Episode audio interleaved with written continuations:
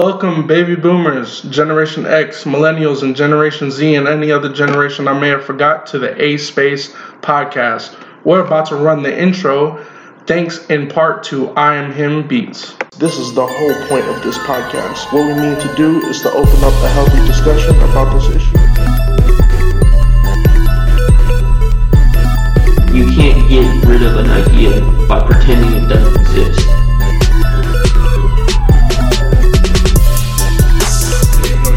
You gotta get outside of your household and try to make meaningful, deep connections with other people, and then you can probably consider those other people family.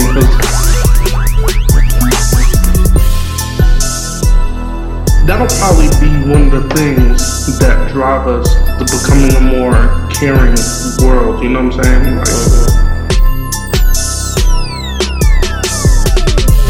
Because some people are inclined to embrace their adaptability, and other people are inclined to curtail it and make themselves and adapt themselves to fit in life. And that's fine. That's what makes a society dynamic. But we can't keep looking at each other and going, "You're not perfect enough because you don't live up to this specific code." That's not helpful. That's tribalism. That creates division, and it creates animosity inevitably between people.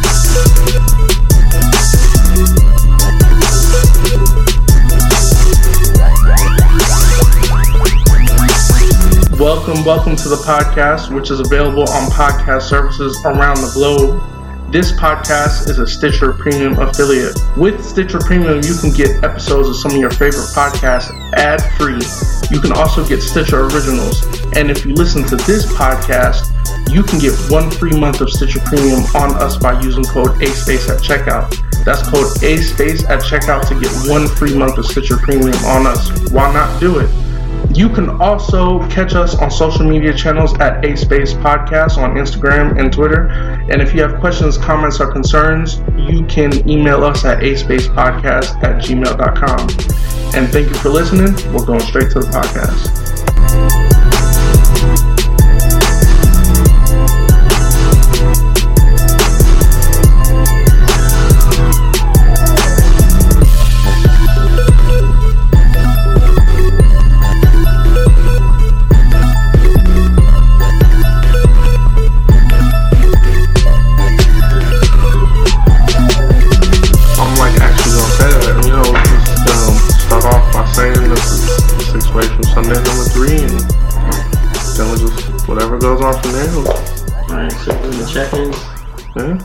Check in. How you doing, son?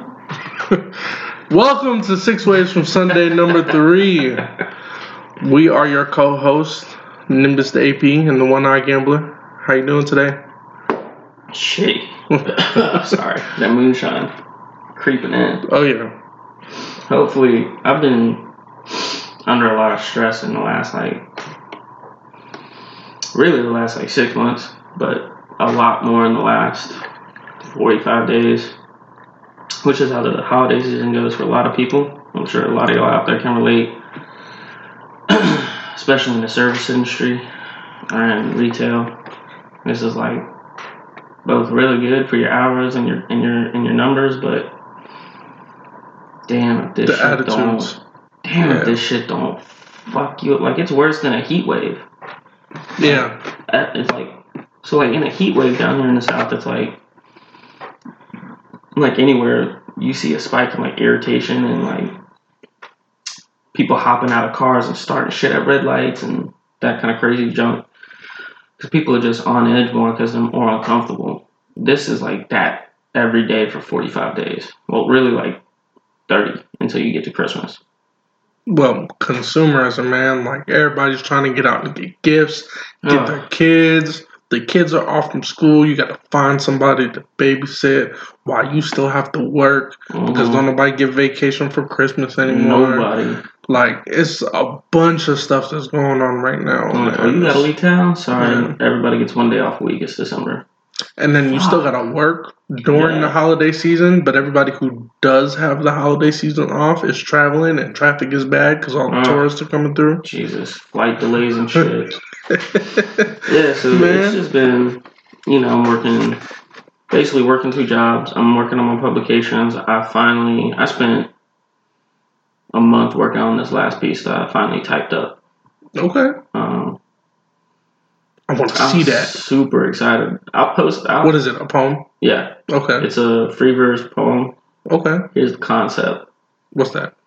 Hashtag copyright. If I find this concept somewhere else, I'm not going to sue you. I'm just going to cut your goddamn lungs out. That's all. It's going to be real hard for you to testify when you got no lungs to breathe.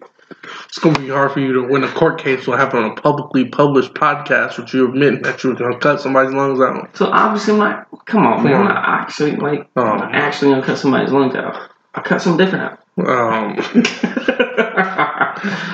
Sorry, clearly, I'm having trouble. I've noticed this recently about my demeanor. So my health is getting a little better. Okay. Just because I eat pretty much the same diet all the time, so I just rotate different cuisines in that have similar caloric intake for each meal, and so I don't have to do as much tracking anymore. Really, the problem is just the stress level is pretty much what's just maintaining the weight. Yeah, and there's some things I can't bring up here because they're more intimate with other people who should be here to have a voice, and most of them aren't going to be willing to come on and defend themselves. So yeah, I'm not going to get into all that. But suffice it to say, it's just been life. Yeah, it's been life. And then there's been some ups and downs at my second gig. It's been fucking slow, which is how it goes at bars. The money kind of dries up because people go, okay, this is the month to be selfless and buy for other people. I'm going to spend less on alcohol. I'm going to go out less because I got to flex $600 for Christmas. Right. So that eats up an alcohol bill real quick. Right. Especially at the kind of place I work. A little more high end, a little more, it's classified as alcoholic retail business. Similar to a bottle shop would be. Rather than a bar and restaurant. And so the markup there is much more in line with a retail store like Nordstrom or Belk's or something you go to at the mall. Yeah. And it's just been fucking dry. It's been real slow. Even last night we were super steady. Yeah. And a bunch of our regular crowd came in. A bunch of people from out of town who were in town for business came in. They used to come here, moved away for jobs or whatever. They come back. And they only have one, maybe two drinks. And so they only tip one, maybe $2, or they only tip change to even out their tab. Yeah, because they're just cheap motherfuckers, and that's okay. I mean, not everybody has a lot of walking around money. Sometimes it's more. It's not necessarily about having a mindset for those servers. Sometimes it's literally people's one day a week to just get out and be with their people. Yeah, and they go, we're gonna stay for one and. Because that's what we got to work with. Right. I understand that. So, I don't take it personally because I know a lot of the cheap tippers. Mm-hmm. And they're just typical millennials, we were talking about. They're having a hard time climbing the ladder and getting to where they feel they want to be, which will probably take them another 6-7 years, which is normal. There seems to have been this shift in the consumer base recently with all the progressive movements to correct past or historical inadequacies. There seems to be this shift in younger people today where they go, well, I need my slice of pie. I'm you ain't been around long enough to be part of a generational oppression. You're 26, right? So you've only actually been out in the real world for 8 years. Yeah. And that's not saying you don't face personal discrimination and things like that you should be made accountable for, right? That you should be paid back for. But that's between you and the person who did it. That's not a multi-generational societal fuck-up, right? You could argue that that's the legacy of something like that, but that don't make it the government's job to come in here and give you a ticket to say, come redeem this. That's more you should probably go seek legal counsel and sue the motherfucker who wrongfully terminated you. Yeah, that's more how I see that in younger people. I just think younger folks need to start taking control of their own destiny, man. Right. We need to like stop. Stuff for. This is the number one thing I come across when I talk to young people who operate in a divisive work environment or in a hostile work environment. Not like personally hostile, but they just work in like a real ruthless industry, whether it's like lawyer, like political office, whatever. I'm like, dude, you pick like one of the roughest industries to get into, where every day is a freaking slugfest, right? Like, you go into your job, and you get a stack of files. These are the people you're supposed to go up to bat for. And you have to, like, turn on the rabbit attack dog mode. Mm-hmm. Just to, like, and, you know, you got to scrap tooth and nail as a lawyer, as a person in political office, or somebody trying to make change. I'm like, you can't just go in there and when you lose the first blow, right? When you get hit before you can react, you can't just go, oh, woe is me. Like, you picked a job that takes grit. Yeah. Right? And they go, or, my favorite is, like, young managers. Yeah. That don't know how to deal with somebody who's significantly older than them and has way more years of experience who has just chosen not to be in management. Yeah. And they don't understand how to, like, get through to them, how to relate to them, how to get them to continue to care about their job. Because that person's got, like, 40 years experience in the industry, and you're supposed to be the manager at 26 or, like, 28, whatever. Yeah. And they have no respect for what you say.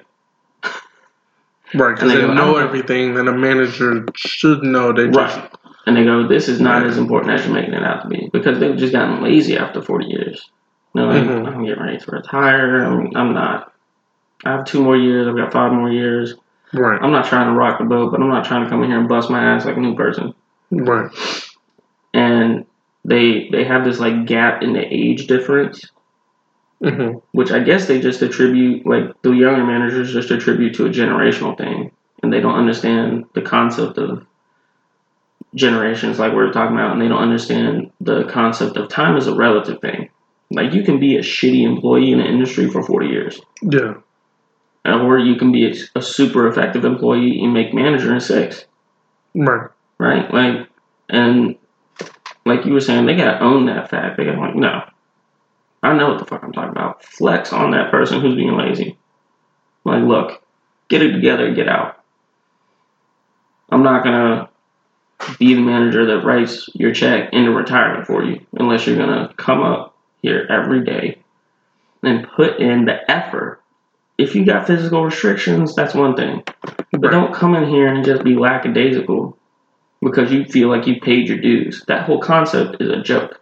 Right. There's a difference between putting in hard work and elbow grease and earning your spot versus getting your spot because you feel like you paid your dues. Right. And that's what Simon was kind of talking about last week in his video, that, like, us as millennials, we really kind of quit a little too early on a lot of things. And what I wanted to talk about today. Yeah.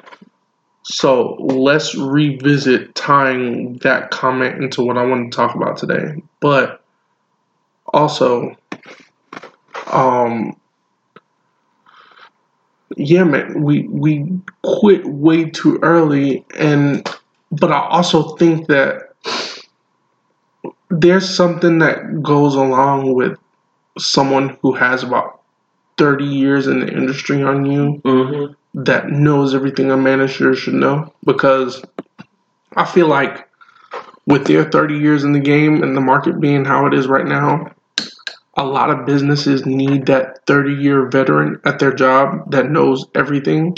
Because I feel like people who have that mark on them, mm-hmm. they're guaranteed job security in this current market. Yeah, almost. So, you gotta do something really bad. Right. To get fired. Job security, especially 30 or 40 years ago, used to mean like a contract or like a, or a union contract, mm-hmm. or even like the industry standard was like, mm-hmm. if you're here for this amount of time or you make this leap or stride, you're guaranteed job security. Now I feel like in the current industry, you kind of have to be like a 20, 30-year veteran and not want to be in a manager position to kind of have job security. Yeah, so like a real popular industry for that example, which is what most people are in now. Most millennials operate within some sort of service job in the service industry, whether that's waiting tables or you're a manager at a bar or a hotel or whatever. Like waiting, the service industry covers a huge range of jobs. It's not just food and retail. But yeah, for like the last 60 years, the industry standard has been you work 40 hours a week on the minimum wage. You should be able to make what they would refer to as a living wage for your area. You should be able to afford the cost of an apartment, like a one-bedroom apartment. You should be able to afford your car note, your phone bill, all these things. But that 40-hour work week was established in that time where we didn't have as much inflation as we do now. We didn't have all the different service requirements that are needed to stay plugged in. Right? You didn't have to have an internet bill. You didn't have to have a phone and a data plan. And these are all things that people have encumbered as employees over time that a lot of companies just don't account for. You know? And I mean, some do. Some go, okay, we're not going to look at your, like when you put it on your resume, whether or not you have a car for your means of transportation. If you don't have a car, especially in a city like ours, where it takes 2 hours for public transit to get you anywhere, like to get you across town. Yeah. That means you're 9 times out of 10 not going to get the call back. Exactly. Even if you are qualified, because it red flags as non-reliable. Mm-hmm. Like it doesn't matter how qualified you are if you're not there. Right, like I could be the best cook manager in town, but I've just moved here. I don't have a car. I've come from out of state. I come from a 4-star restaurant. I'm way more applicable than anybody else that you've interviewed, but I don't have a car, and the public transportation system here is not reliable, and you're not going to pay me enough to afford Uber 5 days a week, right? To and from, right? And I'm not going to be able to carpool with anybody straight out the gate because I'm brand new. They don't trust me. Right. They're not trying to go out of their way to sacrifice me, take 30 extra minutes to come get me from the other side of town. Exactly. Right? Or even just like 15 minutes down the road, they're like, bro, you live in an area that's got really bad traffic. Yeah. I'm not trying to be late because I had to pick you up. Especially because you're the manager. Like that, it's a little bit more cutthroat. Even if you have 30 years. You know, if you don't have your car, whatever, go through divorce, lose your assets or something. Your car is more of a tool now. And a lot of companies are adjusting to that, but most of them are not, by and large, across the country.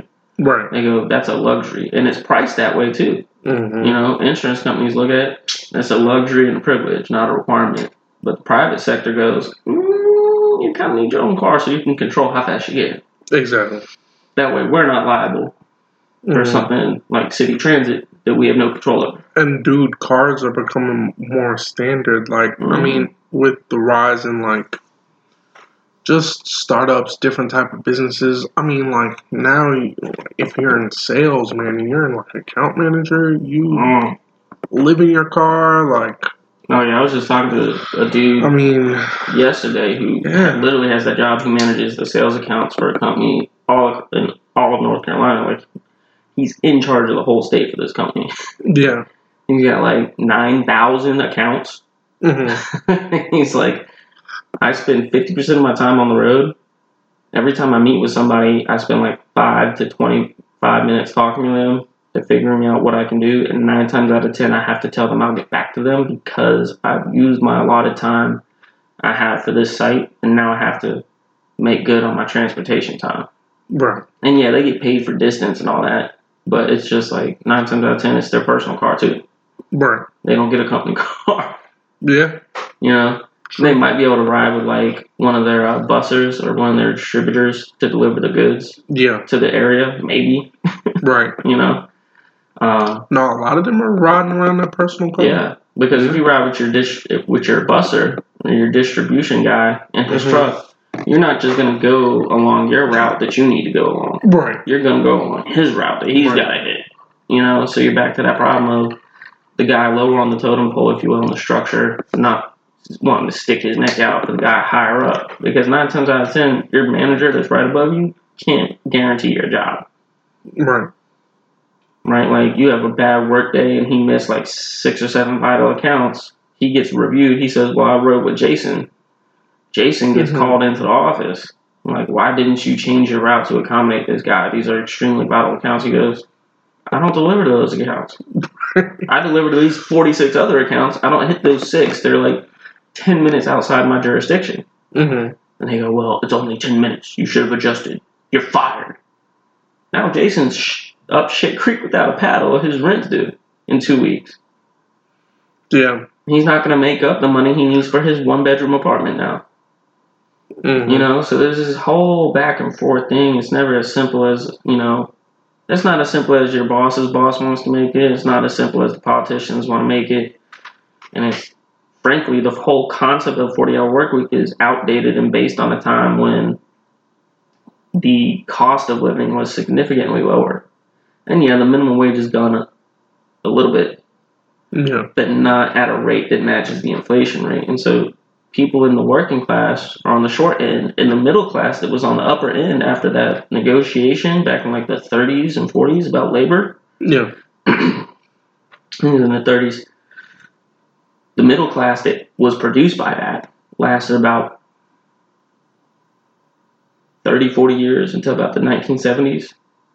And then we switched over to the credit system. And ever since we switched over to the credit system as a banking format for the national debt, the middle class has just been slowly withered away, and they've been moved back down into the working class, and they don't realize it because you have all this legacy money from your parents.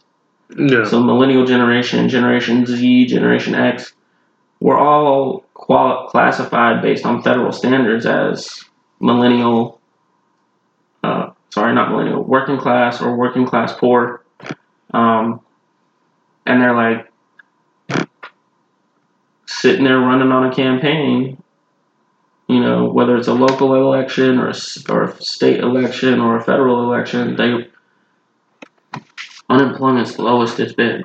Like, yeah, but every person in the working class is working 2 to 3 jobs, sometimes 4, and because they're working that many jobs, they're counted that many times in the percentages. So really, when we're down to like 5 to 6% unemployment, we're still at like 10. It just, on the economy page, it looks better. Maybe even 30.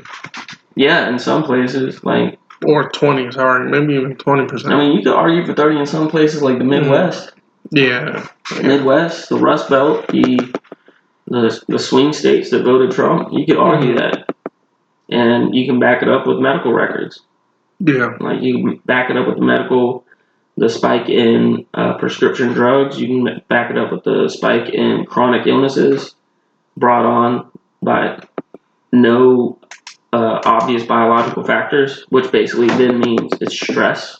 And then they get medicated. That creates another statistic of prescription drugs. You correlate that and go, well, these people in this area living within this certain amount of income have X, Y, and Z propensities or inclinations to develop these kinds of issues, these chronic illnesses, diseases, whether it's obesity, depression, anxiety. I freaking think antidepressants are the beginning. Oh, they're terrible. Of the end. They're of your life. So bad, dude. I've seen. I mean, we grew up with those kids in high school. Like, they just looked numb, and people thought they were weird. It's like, no. Well, I believe the side effects on lithium. I believe like the side effects of antidepressants start other conditions, which then branch off into other conditions. And then after about a year, you have like 10, 12 medications that are all supposed to treat the symptoms of the primary medication. Like almost half. I'm going to try and get this number right, so I'm going to ballpark it. It's going to be like huge. So if you're listening, correct my percentage. Don't take it as like, I don't know what I'm talking about. I just can't remember it right now. Anyways. AceRacePodcast@gmail.com. Yes, thank you. 50 to 80% of antidepressants. No, it's got to be higher than that. Yeah, it's got to be way higher than that because there's only 12 or 13 antidepressants that have passed FDA safety standards. And basically what that means is they don't cause another chronic illness. Mm. Other ones have passed, like, efficacy standards. Like, it does it actually work? Yeah. But then they don't pass a safety standard. But you don't have to pass a safety standard in order to distribute it. Because that decision of prescription and use is left up to the doctor and patient. So pharmaceutical companies don't have to make a pill that's not going to kill you. They just have to make a pill that's going to make your life a little better. Right. And so I'm going to ballpark it at 50 to 30 and be conservative with a 30-point swing. 50 to 80% of antidepressants cause the symptoms that they're trying to fix. Right? Whether it's anti-suicide or anti-depression and things like that, they go, if you have thoughts of suicide or your condition worsens or it doesn't get better, call your doctor immediately. I'm like, if I'm trying to fix my depression, why do I want to take anything that causes me to have suicidal thoughts? Yeah. Like, when you're that far down in your hole because of your medication, you're not concerned about calling anybody anymore. You're contemplating suicide. Well, and you don't think they give you that warning because, or that notice, because some people get low doses of antidepressants that they probably need higher doses of for it to actually work? Or it's that they're just misdiagnosed. I mean, not every doctor has an 80, 90% success rate. Right. Right? Just because they pass their bars and their residency exams does not mean that they're fucking house. Yeah. You know, this whole concept of the infallible doctor is a myth. There are a handful of people in the world. As far as surgeons go, like, there's always a handful of people in the industry who just know how that works. Mm. Right? They naturally know how to fix problems and work the system. As far as doctors go, it's about 25 for any specific sector of medication, whether it's cardio, cardiothoracic, bone, general surgery, you know, neurosurgery. These surgeons, there's like about 25 of them in the industry across the world. They can just fix shit when they see it. They know how. They know it's risky, but they have the skill and the aptitude to go in and take that 10% success surgery and make it a success. Yeah. 80% of the time they perform that surgery. Right? So that doctor, who, yes, they do fail 20% of the time at that highly risky surgery, but they're reducing that 90% risk to like a 60% chance with their skill. Yeah. That's incredible. But there's only about 25 of them. We have one here at Duke. He works at Duke, but he does a lot of work with VA, with our VA office at Duke. And our VA office at Duke is one of the best in the country. And I know a vet, he had a lot of heart issues when he got out. Mm-hmm.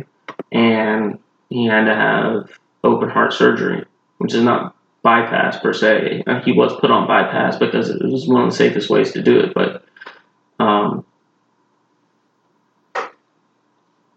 I mean, he was fully recovered in 8 months. It should have taken like 1.5 years. Wow. Yeah. Now granted, this guy's made of like the true grit from like the old Western movies. Like, he was lifting, 100 pounds at 6 months. Yeah. And they were like, dude, you're going to fuck your shit up. He's like, no, I feel fine. They did the whole MRI follow-up and x-ray and da-da-da. They're like, we don't understand how you recovered this quickly. And he will swear up and down before God that it was because of his doctor. And he's probably right. Yeah. I mean, that doctor, the cardiothoracic surgeon there, is one of the top 10 in our country. Mm. Hashtag US of A for those global listeners. Which is, again, is another reason why people come down from like Canada, where it's a public service system for medicine, one payer system, and they come down here to have critical surgery. because they're on the waiting list. And yes, their surgery is critical, but they're in a plateaued state for their condition. Yeah. And so then they're not moved up on the priorities rank. The same way people here in the United States sit in a plateaued state on the organ transplant list. Mm. They go, well, if you're not in critical condition, you're not going to jump up the list very much. You know? Yeah. Like, you need new liver? They can make you live for 2-3 years on a shitty liver. Yeah. Just trying to kick the bucket. Because medicine, the pills are just that effective. But heart? No. Brain? No. I mean, you can't get a brain transplant, but... They're trying it. They're close. If we could just cooperate with China with stem cell research and gene therapy and growing organs, we'd make some progress. Oh, man, you get a heart laced with fentanyl. No, I'm sorry. Maybe. But right now, you know, it's going to take collaboration like that to really make leaps and bounds in heart and medical anymore. But we're digressing on that point. Bringing it back full circle. The point being, there's a lot of shit that people just can't afford now because they've been whittled down. Like, the middle class has just been whittled down. And that's statistically true as far as federal economic standards go. You know, my wife and I, we make a decent enough income for where we're at right now, and we're trying to move up a little bit and stretch. Yeah. And stretch our expenses so that when we go for our next job upgrade, our next step up in our jobs, we can be like, look, this is my cost of living. You got to give me this, otherwise I can't do this. Yeah. You know, you have to be able to have that requirement for the company to consider doing it. You can't just be like, give me 7% increase in my income because I'm planning on doing this. Yeah. They were like, well, if you haven't done it yet, then we don't have to give it to you yet. You know? Yeah. So you got to foot them the bill up front in the negotiation process, which also a lot of people don't do. Mm-hmm. In our generation, the millennials, they're not as good at arguments and conflict and open, unpleasant conflict. You know, yeah. Just in a discourse like you and I have here on the podcast every week. Yeah, a lot of people I know can't go back and forth for 2.5 hours.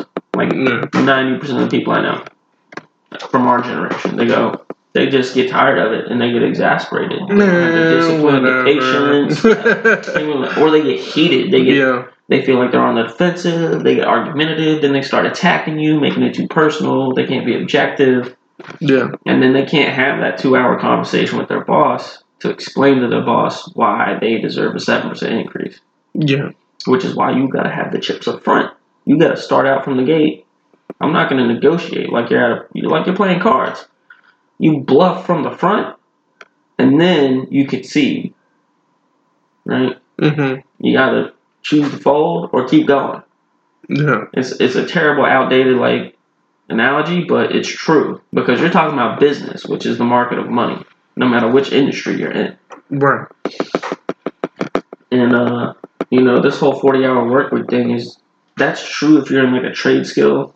Mm-hmm. That was the standard set for a working class American to get into the middle class. Like, I have a trade skill, whether it's blacksmithing or I'm a nurse, I'm your bartender, your bar manager, anything like that. That was the standard set. I'm a factory worker, print and steel.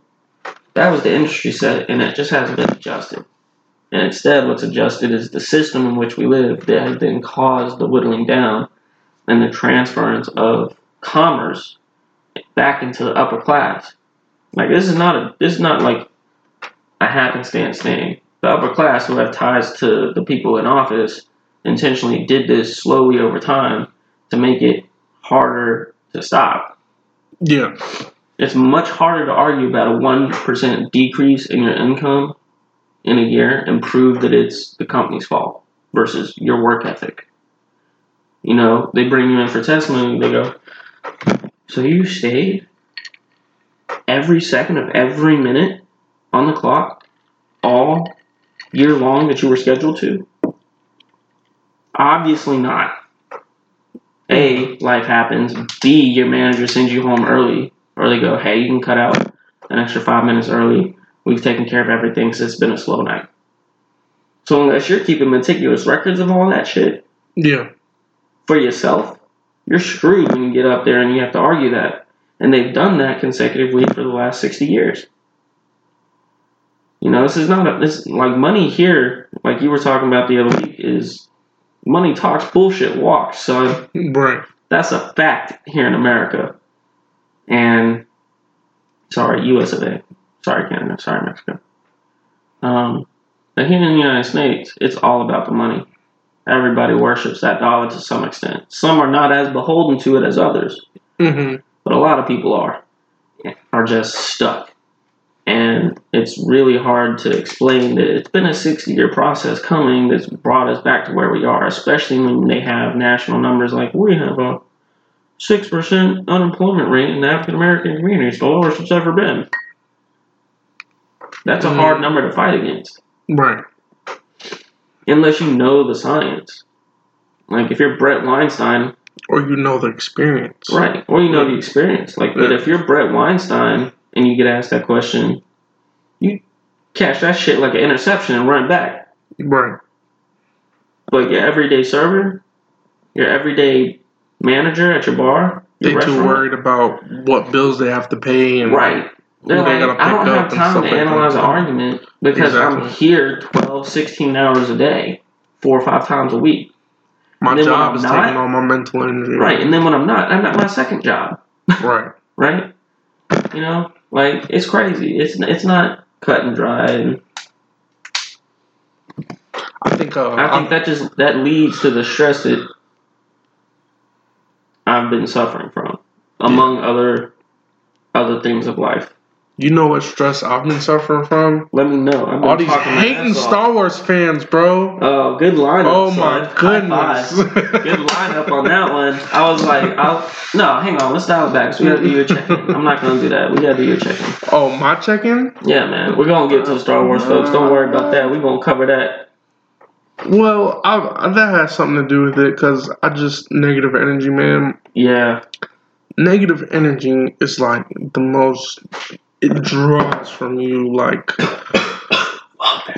a lot. And I feel like, as a millennial, right, living in this era where everybody says millennials are entitled and millennials are lazy and stuff like that. Like, I go to a job and hear complaining and bitching and moaning, all this type of stuff. I mean, everybody's doing it.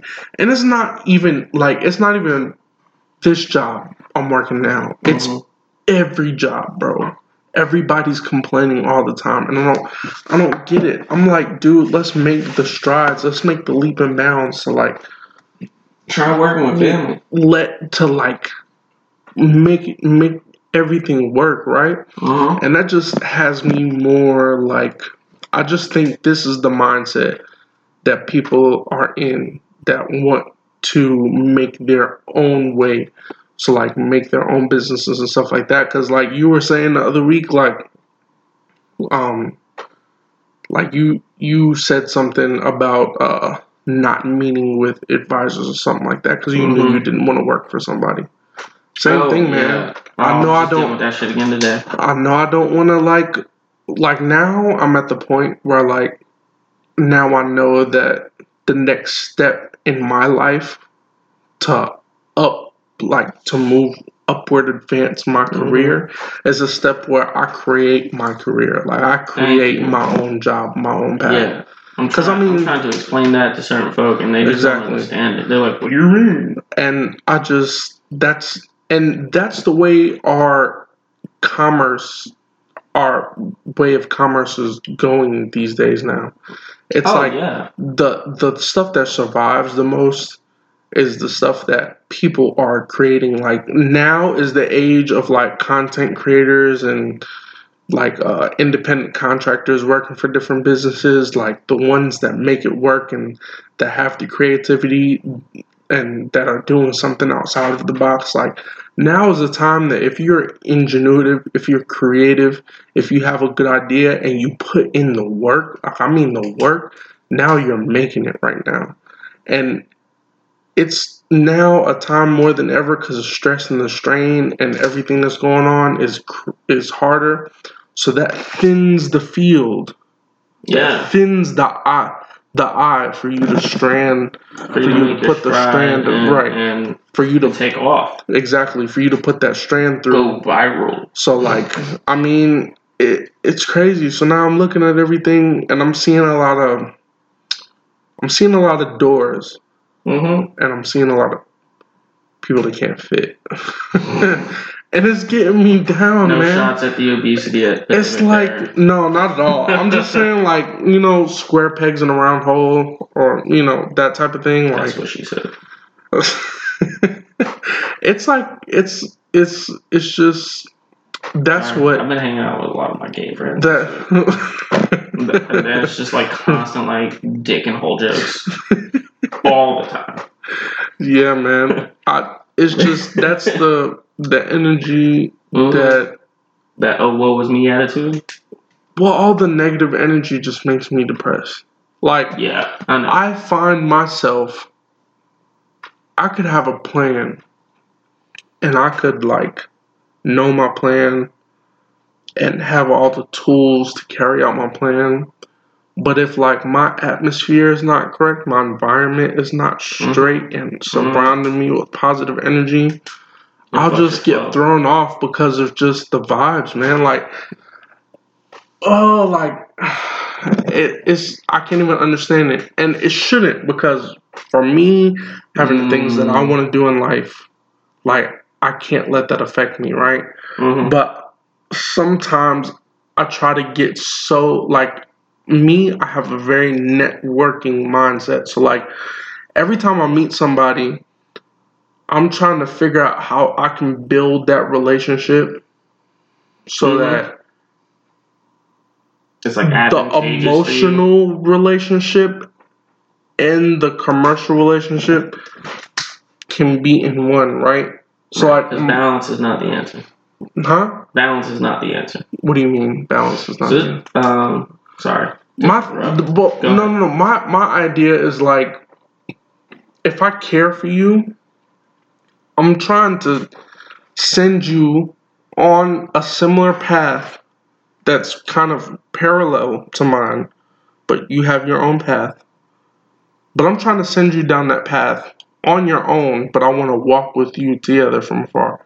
I don't think I'm going to explain that metaphor.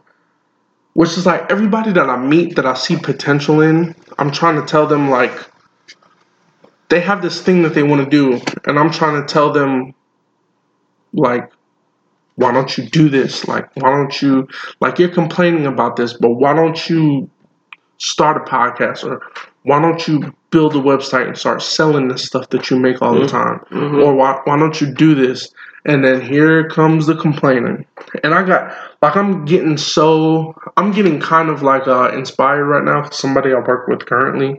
Like, we're talking, and she's, like, really adamant about taking her business to the next level, and I'm helping her out. Like, I'm gonna do something for her, and I'm not even expecting any monetary thing, which is kind of, like, for me, it's kind of, like, against the grain. I don't usually do that, but my thing is, my hope for something is so low that I just feel like whenever I can give to somebody to take them to the next level, like, you gotta pay it forward. Right, exactly. So that's just my thing. Everybody that I meet, as much as we connect on a personal level, I want you to succeed because I know your personality is great. So I know you would make a great contribution to society. And I understand that the contribution to society in this current state means that you have a monetary investment, right? Mm-hmm. But I feel like if you get enough people that have that right mindset in your circle, right? Mm-hmm. That you all start to influence each other and grow each other, and then you would work towards something that will be beneficial for everybody, but you also know will be helpful. Mm-hmm. But what we know about the current state of things is that anything probably progressive, moving every, and I don't mean progressive as in, like, air quotes progressive. Mm-hmm. I mean anything that tries to push people forward these days, kind of tries to get snuffed out. And I mean, out of all the people you meet with potential, a majority of those people, like, get snuffed out. Like myself, like, sometimes I meet people with bad energy, and it just snuffs me out for a couple weeks because I just fall into a depression. And it's how you come out of that and how you keep pushing forward. Like, and I just don't get trapped in it. Exactly. Right. And I've been trapped in it for a while now. I'm trying to keep pushing forward out of that because you gotta come off more full of positive energy and productivity vibes. There you go. I mean, okay, so let's. Yeah. I'm gonna jump in here because I got like three things. So yeah, the first part that I wanted to bring up was like the implications of what you were just talking about, and people and taking their own success in their hands and being their own business person and basically writing their own checks, whether that's from passive income like advertising on their own website and shit like that, which you could argue you're still getting a check from somebody, right? But everybody's trying to advertise. So you're not beholden on one advertiser. Right. You know? The other thing is that, like, the projections right now for the economic precedent in the next 30 years is that we're basically going to be, like you were referencing, in a predominantly freelance economy. And what that means for people who listen who aren't well-versed in economy and social economic structures is basically... We've lived for the last, I'm going to say 60 years, just for conservative numbers' sake, on a 40-hour week minimum wage is enough to make a, to survive in this country. Yeah. Right? Not necessarily live a life of luxury, seize the American dream, but it's enough to live within your means, you know? Yeah, you eat in 4 or 5 times a week, eat out once, maybe twice. If you have a spouse, whether you're married or not, if you have a long-term commitment, you tend to have a secondary income in the home, but your home space is one step down on the socioeconomic status, and so you're able to lavish yourselves a little bit. Yeah. Whether it's a 3-day vacation or $150 date night for your anniversary, whatever. You're able to accommodate that by having a dual income household. But in the next 30 years, we're going to be close to 50 to 60% freelance economy, which basically means no matter which industry you're in, 50 to 60% of that workforce is going to be independent. Yeah. In other words, contract-based, probably on a 6 to 12 month basis, which basically makes an annual contract or a biannual contract to determine whether or not a company is going to keep you on, particularly in the private sector, but also in state-run institutions. Right. Like most teachers now in four-year institutions, state-run institutions that are all about indoctrination and shit, most teachers at that level have a part-time teaching job. Right. Because they're on a contract basis. They don't have job security. It's almost impossible to get tenure. They don't get the pay for their masters anymore. Just imagine a project-based career, though. That's right. What I think is going to be. One-offs. I'm going to come in, do this for you, whether it's advertising or developing a theme for your company's next project. You know, like a video game. Right. You're like, I'm going to be the creative director for your video game. That's what I think. I'm not writing your goddamn story. Yeah. I'm not drawing up the art. I'm going to be sitting in on your scripts. I'm going to be sitting in on all those meetings. You know, I'm your creative design lead, but I'm an independent contractor. I don't work within your company's philosophy per se. I'm going to try to adhere to it on my job for you. But I'm going to be at your writers' meetings. I'm going to be at your content creation meetings. I'm going to be at your art design meetings. I'm going to be there at all the head meetings. Take notes. Blast out an email. Here are my notes. You guys do with them what you will. Yeah. And then I'm going to talk. I'm going to have a meeting once a week, once every 2 weeks with the heads of each department. And we're going to talk about the critical elements and themes and motifs going forward in your gaming company or in your business, right? Whatever business you're running. Hey. I've met with the Workers Association. I've met with the managerial staff. I've met with the CEOs and the board. These are the things where we have common ground. These are the things where we don't. These are the critical things in the third column that you're going to have to look at in order to make your company sustainable.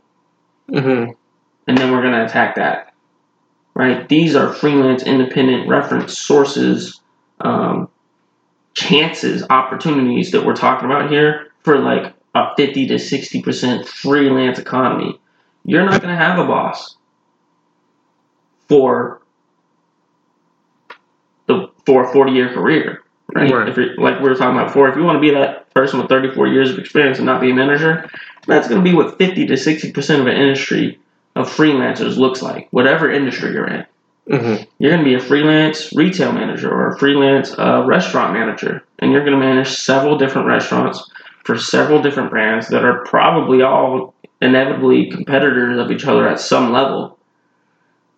And because of the circumstances of economy, these non-compete clauses in your work are going to have to disappear. Yeah. Because so this brings me to my second point that I call pay it forward. We're seeing, like, we are at the beginnings of a workers' movement right now because our industry is changing, the way our economy is changing, the way technology is changing and connecting people. We're seeing a technological innovation similar to the Industrial Revolution, which led to a lot of labor appropriation and disenfranchisement of the working class. Mm-hmm. We're back in that motif, in that renaissance. We're having a renaissance of the workers and industrial movements on top of each other. Right before we had the Industrial Revolution, then we had the Workers' Revolution, the workers' movement in the 1930s, and the labor riot acts that reinforced safe work environments.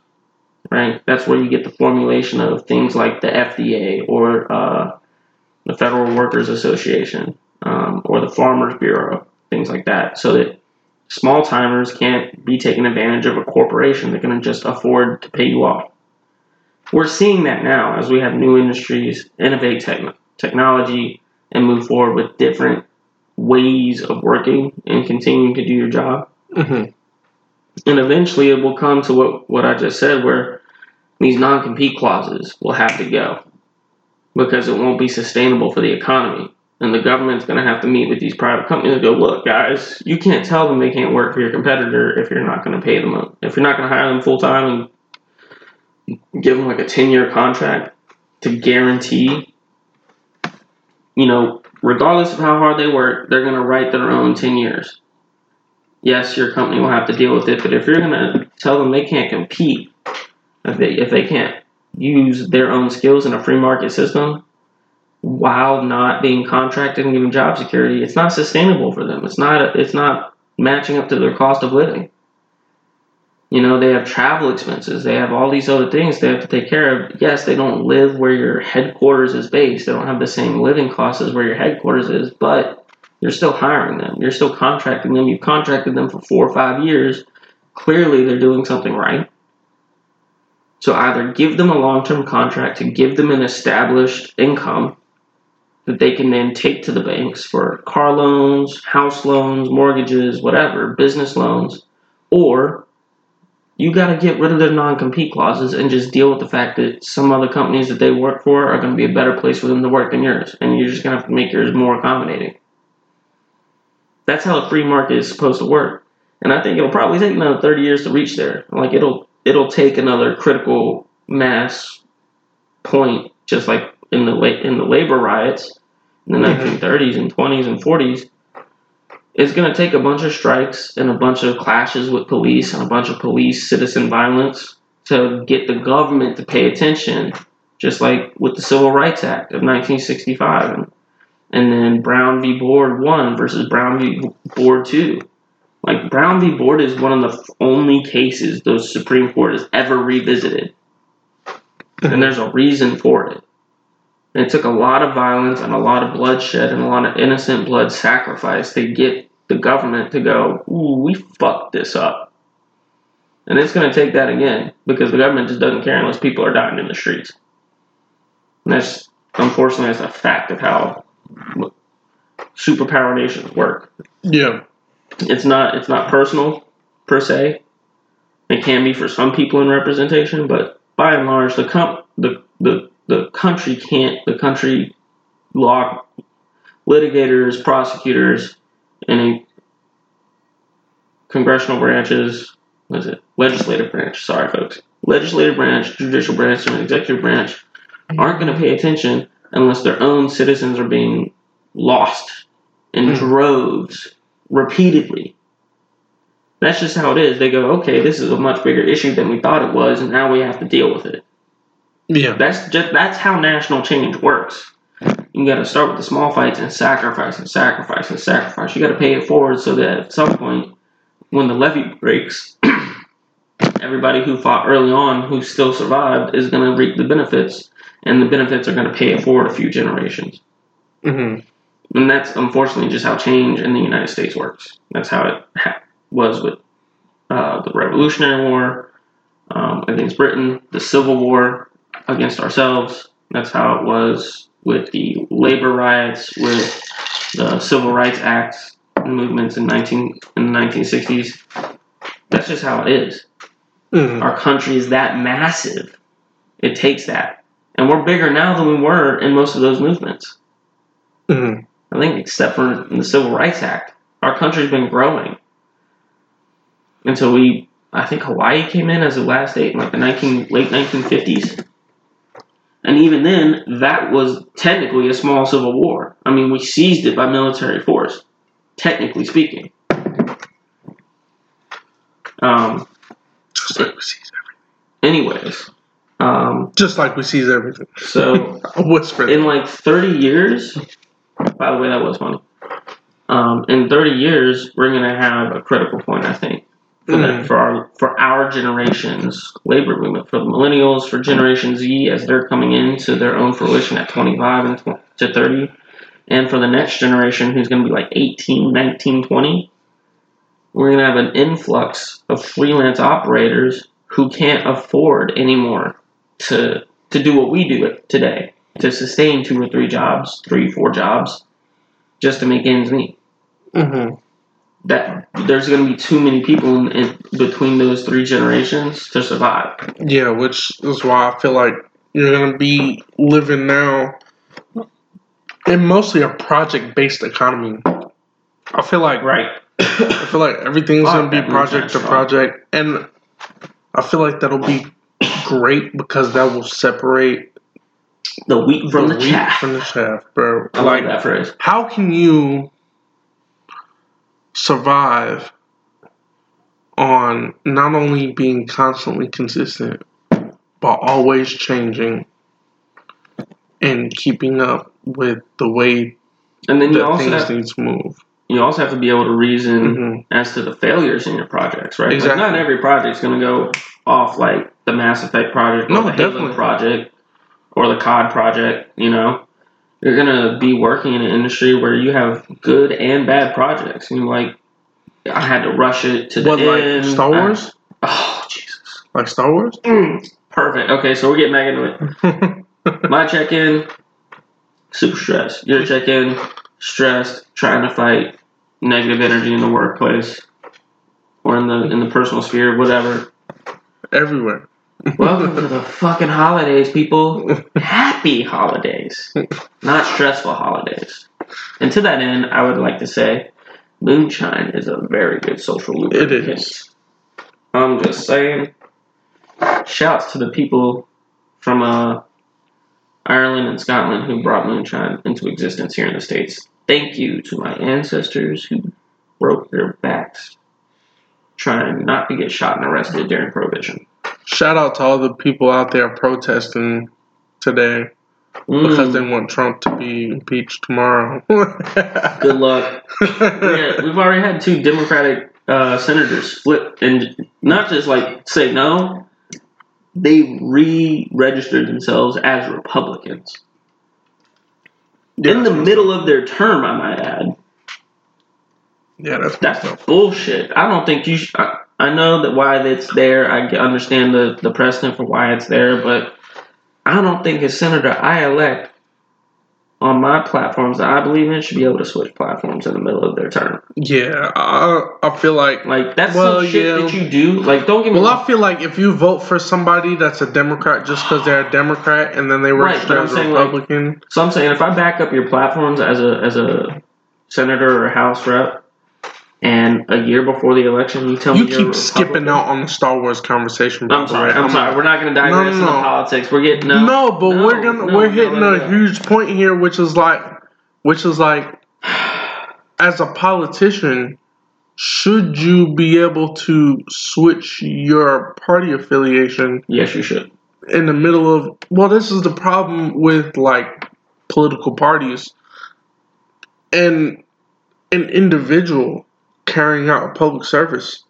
Like, are we viewing our politicians as an individual having a specific platform for them?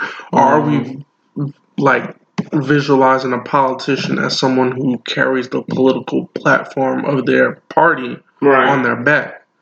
So are we saying that it's wrong because now this politician has an awakening and wants to switch and now his platform has changed? If so, do we do a re-election?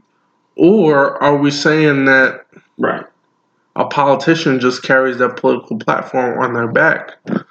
And if you elected this politician because of their platform and they don't support it anymore and they go over to the other platform, is that acceptable? Because my thing is, if you just voted for a politician because of their party line, you don't listen to anything their platform is. You just know what your core political platform is. Then I feel like if that politician, what you get, son. I feel like if that politician flips in the middle of their term, that's kind of your fault for just betting on them, just as them riding their political party on their back and.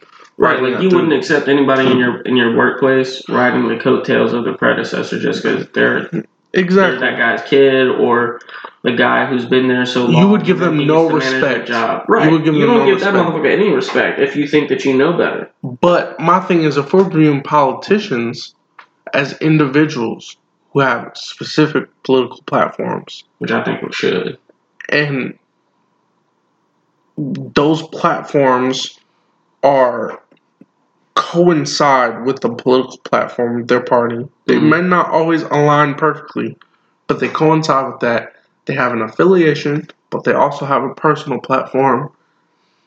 I kind of agree with the fact that we should have a re-election.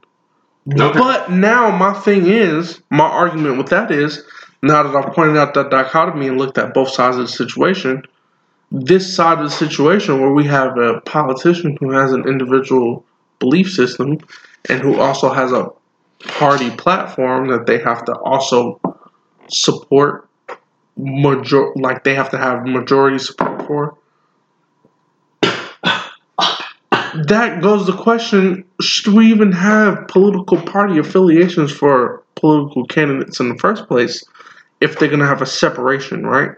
If there's a separation between what you as an individual have as a platform and someone votes for you because of what your platform is, should you have an affiliation with a political party now? Because then that creates a separate series of arguments where if for both reasons, I can kind of see for both reasons that you would want to call for a re-election. Just because that motherfucker. There's an individual, right? He stabbed you in the back, motherfucker. Exactly. There's an individual relationship with that person. Right. Even if you don't know your representative personally, you don't get a free ticket to his rallies or anything. But you voted for a promise, and the person didn't keep it. That motherfucker said, "I'm going to do this." Exactly. Which I don't think. Okay. So, two things. One, what you were talking about previously is called straight ticket voting. Yeah. And I only point that out because a lot of people are just unknowledgeable about their voting process because it does vary from county to county, state to state. And you walk into your center and they go, "How are you affiliated? Okay, do you need a straight ticket or do you want a multi-ticket basically? Or a two-party ticket?" is what they say. And then the third party is always like the two people from the Green Party are always there at the bottom of the first page. RIP. But they still refer to it as a two-ticket party system. But and we refer to our electoral college or our our legislative branch as a two-party system, even though technically it's a three-party system. But that being said, what we were talking about before is called straight-ticket voting. If you want a more encompassing body of people running to vote on, go down to your DMV, go down to your city hall, just go to the front desk and be like, hey, I need to change my political registration. Here's the secret. Register yourself as independent, and then the next time you go to the voter's booth, they see you're registered as independent, they will automatically hand you a voter's ticket or send you to a machine with your voter ID logged in already, because you've checked in and shown your ID or whatever, depending on the state you live in. Yeah. And then either you tell the machine you want a full ticket or not. Right? You get the choice now. Whereas before, they just go, okay, do you need a straight party ticket or not? And what would happen is in a straight party ticket, you get all the blues or all the reds with the Green Party. That's what that means. Versus an independent ticket, which is where you get all the blues and the reds and the greens. And what that does for you, it gives you the power back as the voter to actually pick and choose. You don't have to just vote blue. Mm-hmm. You don't have to vote for Ocasio-Cortez if you don't want to. You can pretend and tell your friends that you did if you live up in her district, but you don't have to. Or don't vote for Bernie. But again, Bernie's re-registered as independent. He said, fuck the DNC. Yeah. Although he is running as a DNC primary. Mm-hmm. But that's because he understands that they have the persuasion. Again, on to the next point. We actually work in a 2 to 3 party system, depending on the issue that we're talking about, versus a multi-party system. And this is the point that you brought up. Is it better to have a system where we only have two parties and people can flip-flop in the middle of their term? Yeah. Or have a multi-party system? Well, I mean, have a system where politicians are not connected to a political party, period. Right. It has the same, in my opinion, based on historical context, mm-hmm. It has the same effect as a multi-party system. If you go back and you look at the historical regime changes between places like Germany and Hitler and the quote-unquote alt-right or the Nazi Party, or you look at the revolution, the Soviet Russia, or you look at Italy and Mussolini, mm-hmm. or who's the guy in North Africa at the time? Gaddafi? No. At the time of around Hitler. Don't know. I can't remember. Anyways, if you just focus, let's just focus on the democratic switches to the democratic switch. I should say a multi-party system on a democratic philosophy that ended up in a tyranny. Let's focus on Germany. You said North Africa? Yeah. Libya? Oh, around the time of Hitler. No, yeah. Okay. Anyway, sorry. We're not going to get hung up on that. Let's look at Germany. If you look at Germany's historical records in a multi-party system, mm-hmm. one man can sway just enough power, just enough opinion to take full power.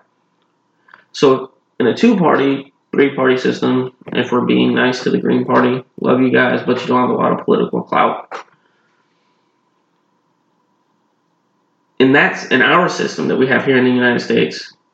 It's very hard for one person just to sweep the field. Yeah. I mean, even Hillary gave Trump a run for his money until the last day. Yeah.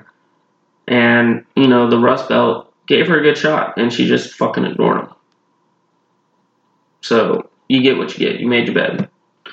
Lying at Hillary. Second point, if you look at Germany's historical records, like I said before, Hitler and the Nazi Party took power with only 33% of the vote. Again, correct me on my numbers if I'm wrong, but 30 to 33%, that's literally as much as that in the States, that's equivalent to just two parties, right? And, or two voter bases, I should say, not two parties, two voter bases. So, following historical precedents, you get the white vote, right?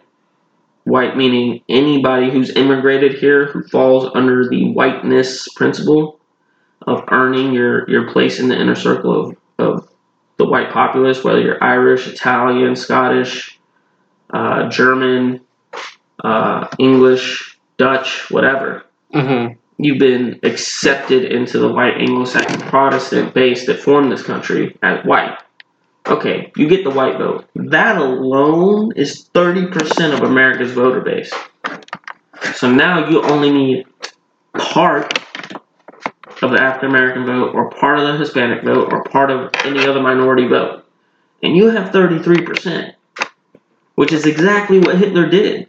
Hitler ran on a bullshit campaign, managed to get 33% of the vote, took power, and followed the majority party line for who voted him in, which happened to align to his views, which is why they voted for him. Turns Germany into a military complex state, and literally takes over almost all of Europe. Yeah. And took over a third, technically, of Russia, but it was like the most inhospitable parts of Russia, which is why his military died. You know, they died of starvation, cold, other natural ailment. Should've just let it go. Should've let that shit go, bro. You should've just been like, yeah, they're on my side. I'm not gonna fuck with them. Yeah. Like, you didn't even have Churchill beat yet. You should have let that shit go, son. That's the war in 40 years. Not now. Right. Anyways, we're not going to get into that. Looking at the principal voter base and how you take power and dichotomy versus multi-platform society, it's much harder to sweep 51% of the vote or 56, 57, whatever Trump won on, versus what Hitler won. So if we move to a multi-party system, it's very likely that just enough bad people, bigoted, arbitrary, surface-level, judgmental people get together just to gain power temporarily. Yeah. Just to get a foothold in the door of power, you know? And then they just run amok for, how long was World War II? 15 years? Mm-hmm. 14 years?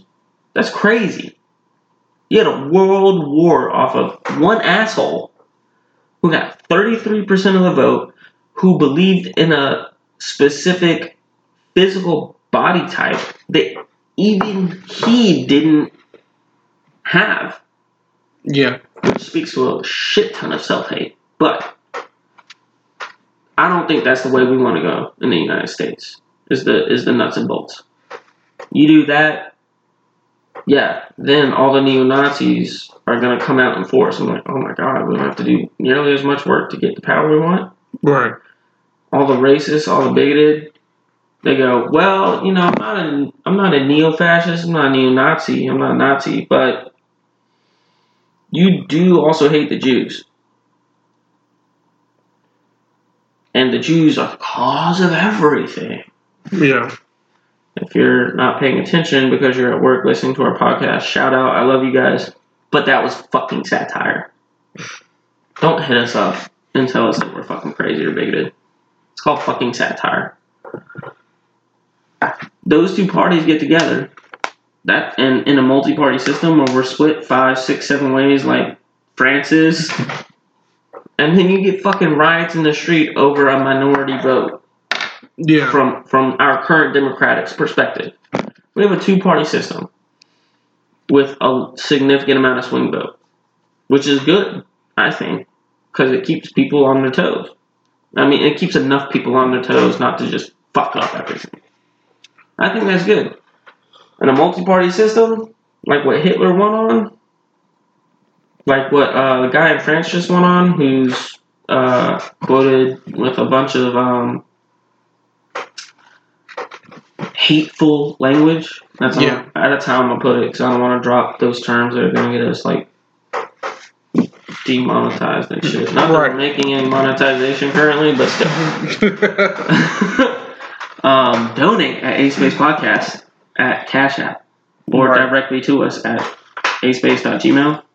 Yeah. And we'll follow up to you.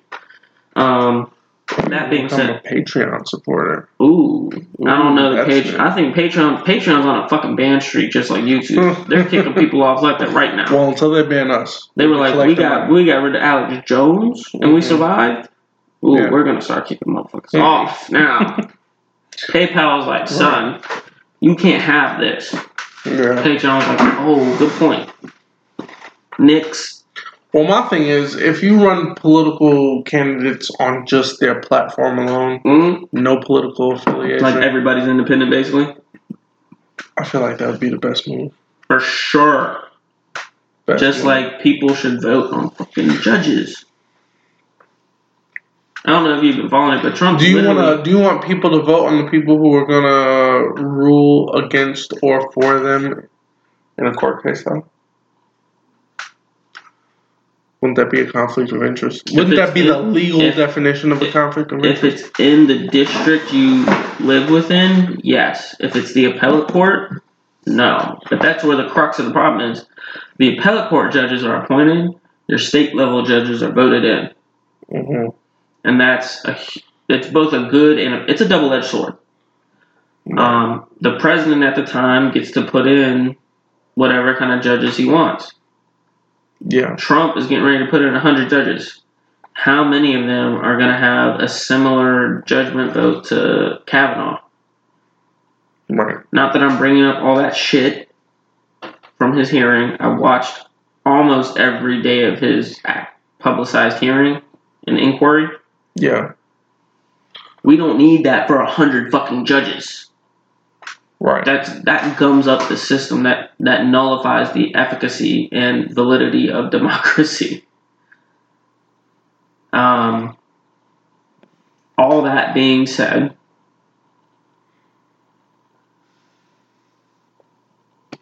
I don't want to say it should be Congress. Honestly, I think it should be other judges that pick other judges. Mm-hmm. That's kind of problematic. I know so here's my thinking. I think the Supreme Court should appoint federal judges. Only people who have been nominated by the president and approved Only judges who have been nominated by the executive branch to the Supreme Court of this country, the National Supreme Court, and then approved by Congress, should then, right, so you're now point A, point B, point C, third step system, the third check and balance, only then, after they've been approved by the president, been approved by Congress, then the Supreme Court comes in. You have a triple check and balance system, which typically we don't have. We just have a duality system within three different systems. Mm-hmm. One checks the other, checks the other, checks the other, come around a full circle. That's presumably enough. When you're talking about federal judges who are going to dictate what comes up to the Supreme Court, right?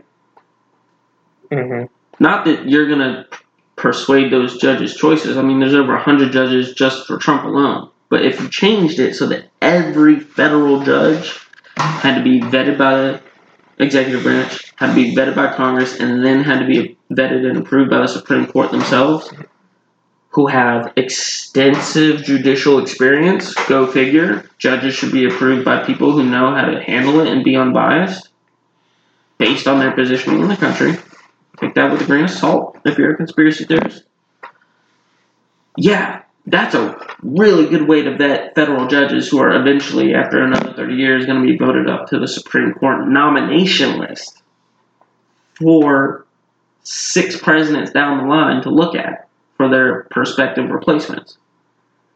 Like, no matter who you are, whether you're Scalia or Ruth Bader Ginsburg or Kavanaugh, I'm like, yeah, I would greatly appreciate having a hand in determining an unbiased judge. And as a Supreme Court judge, my reputation speaks for itself, my record as a judge speaks for itself, and my efficacy of being able to determine whether or not somebody's biased or unbiased. I approve them not from my position, not guaranteed to replace me. I'm just saying, this guy should be a federal judge. This is a good position for them, eventually. Maybe they continue to do well, maybe they don't. That's for 2 generations later to figure out, because my position's fucking guaranteed. Right? Like, you come up from a state judge level to a federal judge level, you're not going to get the bid for Supreme Court in 4 years, 8 years, 10 years, 16 years. You're not. That's not going to happen. Mm-mm. As a judge on the Supreme Court, I cannot guarantee your election.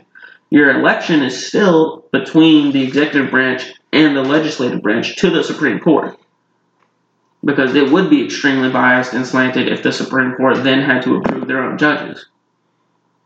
But at a federal level, if you let the highest judges in the land verify and either agree or disagree in dissent on those cases, and then kick that back to the executive branch and be like, look, you gotta take this guy off the list because he's not getting in. Who else do you nominate? And then start the process over again. Yeah, it slows it down a little bit. But I think within 8 years, the executive and legislative branch would stop doing this whole cow and pony show with executive branch nominees and legislative branch approval and using that as a power grab, mm-hmm. you know, and then just be like, look, this is the guy we're going to have or gal we're going to have be ruling on our cases at a federal level, like whether it's civil, criminal, whatever. It's not a judicial make or break at that point. It's not a Supreme Court make or break. I don't think at a federal level it's going to have that much of a gum up in the system. I think it would be much better than just going, these two branches that have no causal ability to actually determine bias versus unbiased mm-hmm. should be making the call. Especially when the congressional branch, which then elects executive offices, all runs on a political platform. If I'm running for president, I mean, Donald Trump wasn't even part of the legislative branch. Mm-hmm. Churchill was not part of the legislative branch before he ran. He was a soldier. Okay. If I'm in legislative and the executive branches, I'm like, look, I don't have the ability to be impartial. I run on a party platform. I send it to another part of the government, the executive branch, whose electorate officials come from either my party or my dichotomy party, my enemy, if you will, the other side of the aisle. Neither of us are going to be impartial. Kick that shit to the executive branch. You have not the executive branch, the judicial branch, particularly the Supreme Court. Yeah. And hopefully, because the Supreme Court is approving judges, you weed out all the unnecessary cases for the Supreme Court to hear. I mean, the Supreme Court rejects most of the cases that get presented to them. Either because it's not an important enough issue at the time, even though it is an important issue, but it's not important enough, or they're really only hearing cases that establish precedent that have a ripple effect across generations, like Brown v. Board. Mm. Brown v. Board 2, which was heard in just another 20, 25 years, they revisited another case in just a generation. What? That's unheard of. I don't know that there's another case that they've done that with. And there's been, like, political subterfuge about Roe v. Wade, and then there being a Roe v. Wade 2, but they've never done it. Mm-hmm. Because they're like, no, the logic and precedent and dissent are established. No matter how hard you run at it. They're like, you don't have anything new. I mean, Roe v. Wade took years of argument, formation, and litigation and debate. And public controversy and legislative branch representatives running on pro or anti Roe v. Wade. It took, 20 years to get the case knocked up. Pardon the pun. Sorry. That was a very, gallows humor joke. Anyways. Point being, I really think there should be an adjustment for federal judges to be nominated and approved by the Supreme Court. Nominated by the executive, verified by the legislative branch, and then approved by the Supreme Court. That being said, how far are we into this, Nimbus? How far are we into this? An hour and 22 minutes. Okay. I'm making an executive decision. What's that? I gotta go back to Star Wars. Because this is turned into... Let's go back into Star Wars. To a regular podcast.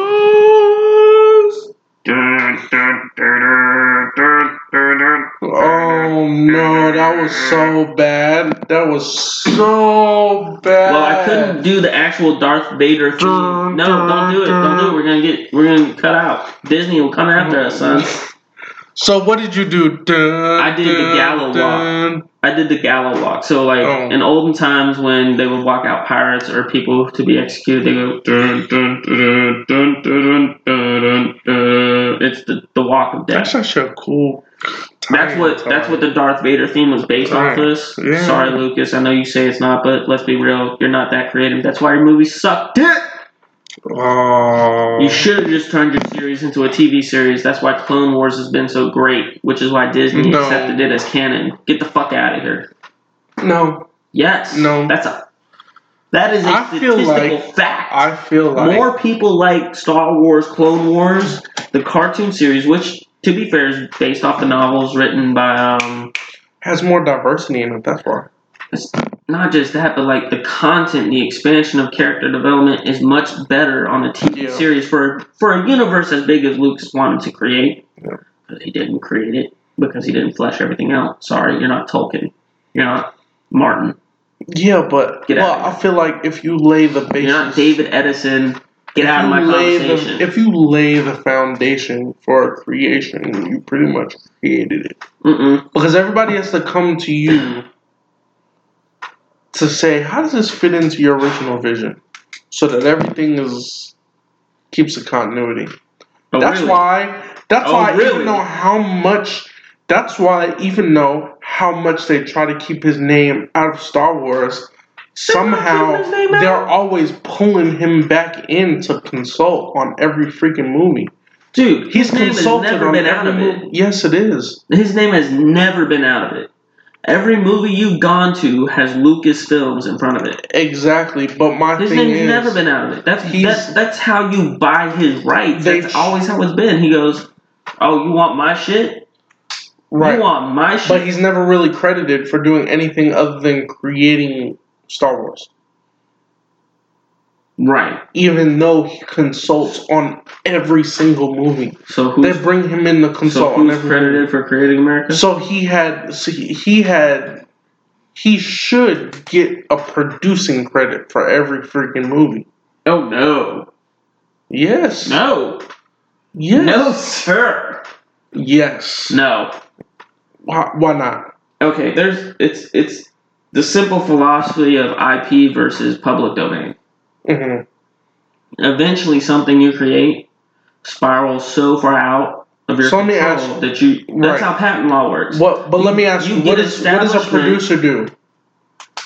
A producer adds their own change to the series. That's why you have public domain law on YouTube. If you consult on a movie and say, "This is the direction that I originally had for the movie," and if you would like to keep the continuity, this is the direction that you should fit in. Mm-hmm. I feel like you should get a producing credit for that because you have put your own... You're missing the caveat of the final...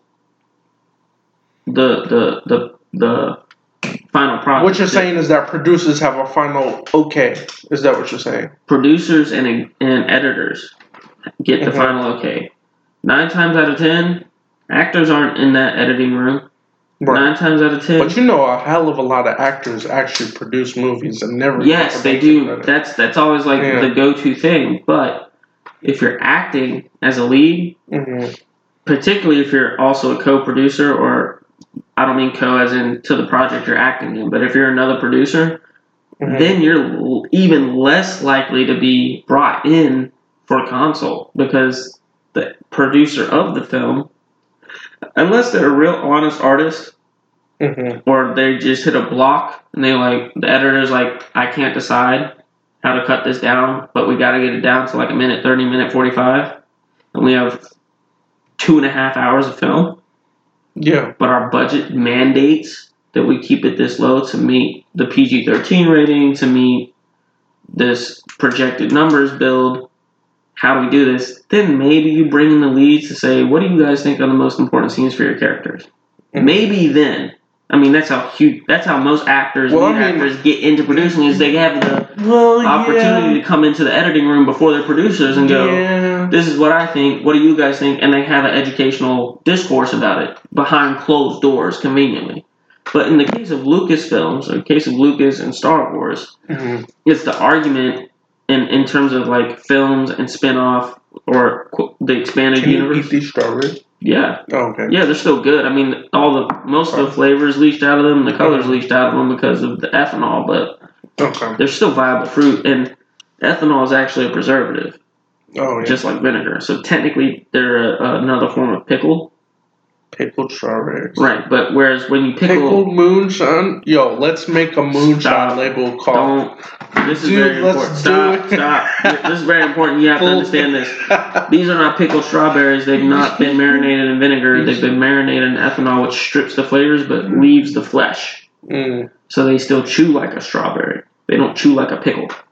Yeah, but they will have no strawberry flavor. No, they're just going to taste like ethanol because all the flavor has been seeped out into the actual ethanol. Yeah. It's like, it's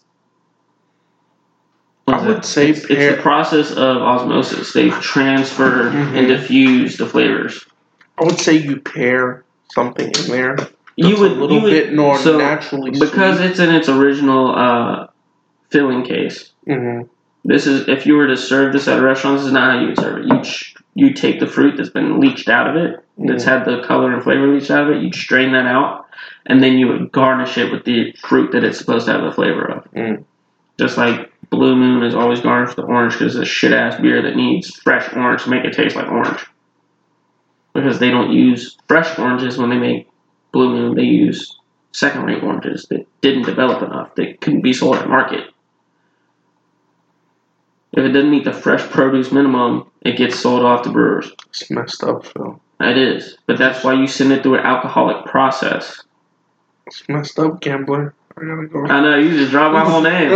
Almost my whole name. Careful, son. I've done it too, so don't feel bad. But anyway, so back to Lucasfilms. So Lucas created what we would refer to as IP, the intellectual property. Okay. Yeah. He did. And as it developed, originally, not even before the first movie was published, which is something explained in one of the videos I posted in our Slack.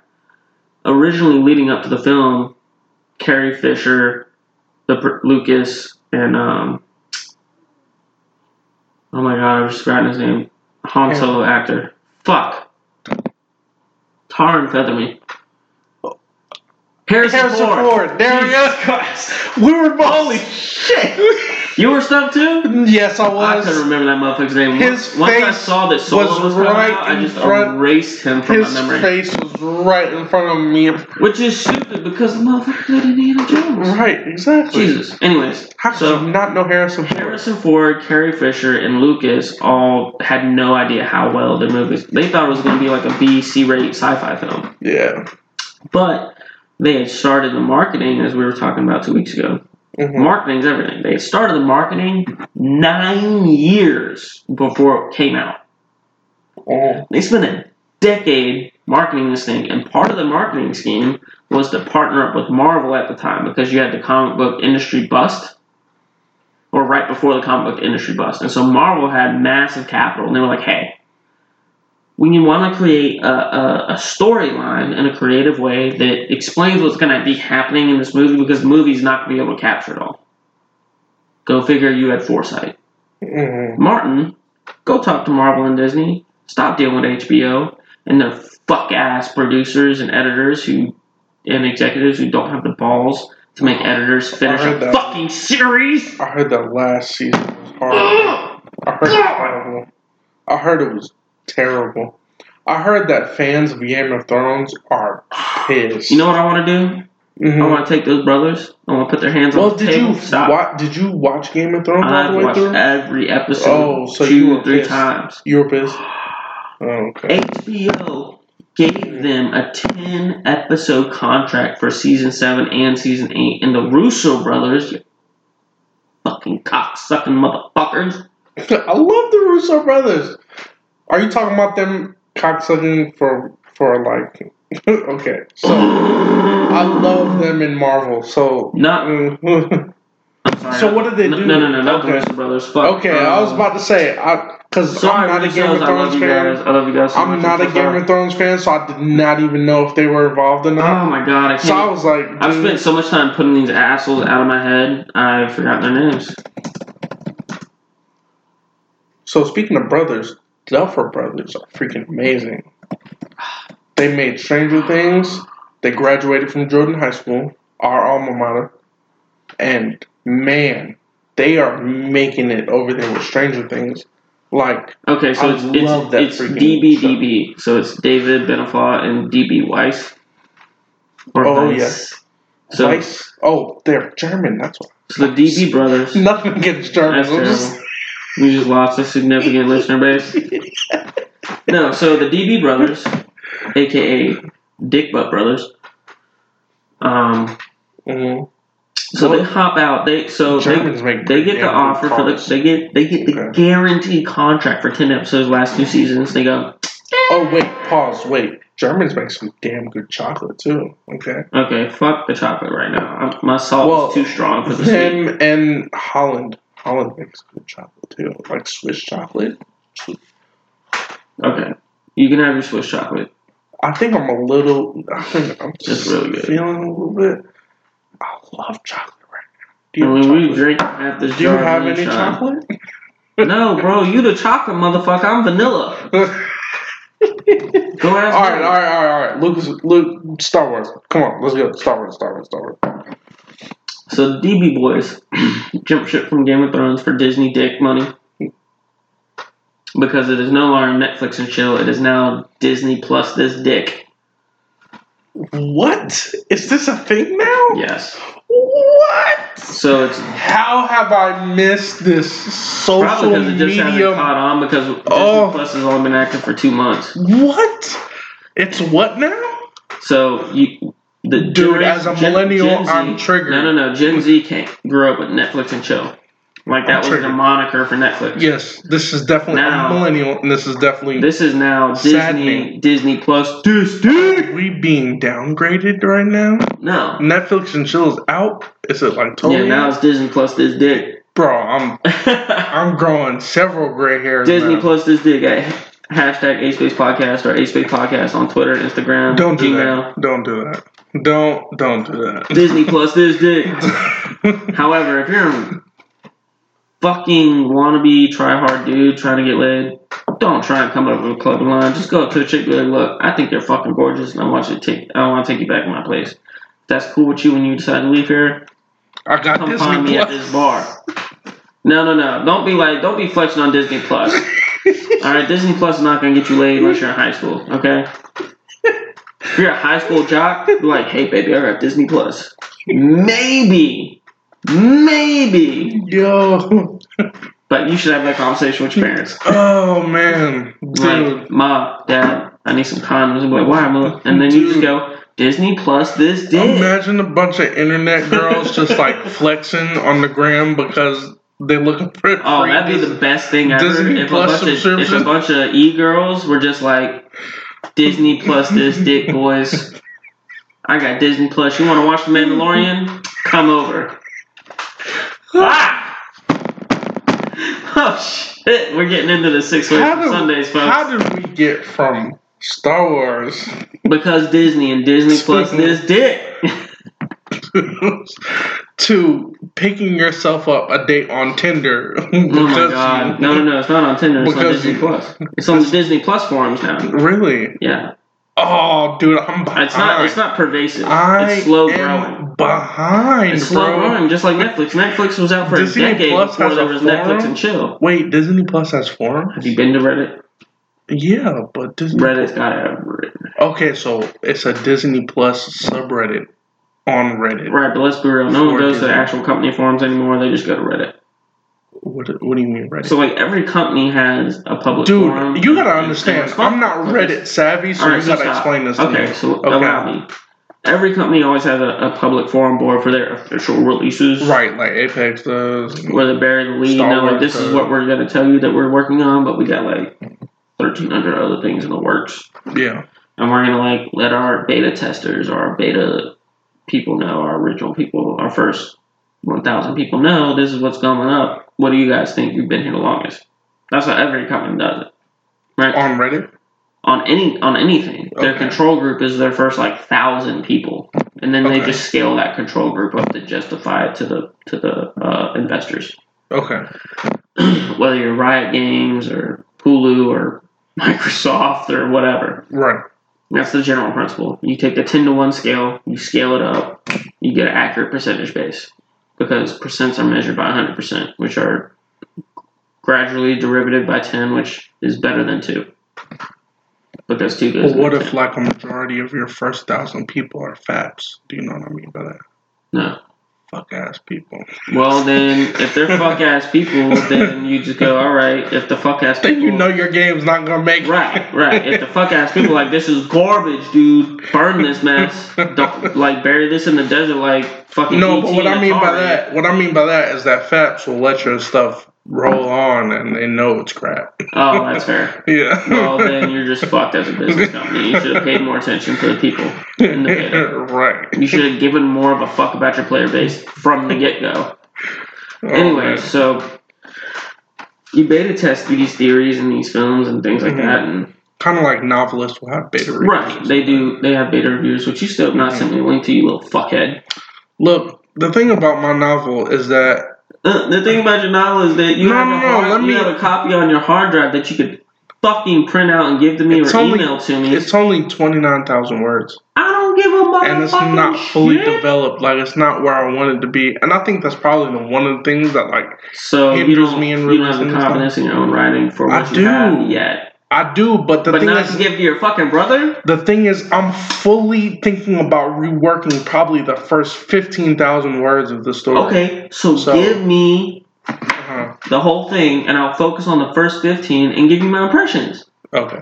Jesus. Like, we've been talking about this for 6 months, Nimbus. But this freaking novel, I looked at it the other day, and it's horrible. Like, the first 15,000, freaking horrible. Have you ever compared 10 of your poems next to each other? Yeah. And how bad does one look from another? One of them was good. Right. The other 9 need work. Right. So, I mean... So stop feeling that way. I think that's an artist thing. That's an artist perfectionist. Exactly. That's an artist thing. It's the perfectionist in you that is required for you to be an artist and a creator. So fucking around. I live a mile and a half, maybe 2 miles from you, bro. Don't fucking dick me around about this shit like you've been doing for 4 months. Send me the goddamn beta test. It's actually been like an year and a half. You're not the only person that's got on me about it. Because I put out the call a long time ago for beta readers. A lot of people answered it, and I haven't supplied it, bro. So I didn't even get the motherfucking Facebook link. You were like, yeah, I got like 8 Facebook readers. Like, how am I not one of them? I've known you for a fucking decade, you fucking shit. Yeah, man. Come on. It's there. I'm going to give it to you. You better give it to me, Daddy. Look. Oh, man. I'm triggered. Slow that roll real quick, huh? I'm comfortable in my sexuality, but that makes me feel very uncomfortable, okay? Don't trigger me. Sorry, I'm not a colonial wife who doesn't get enough dick.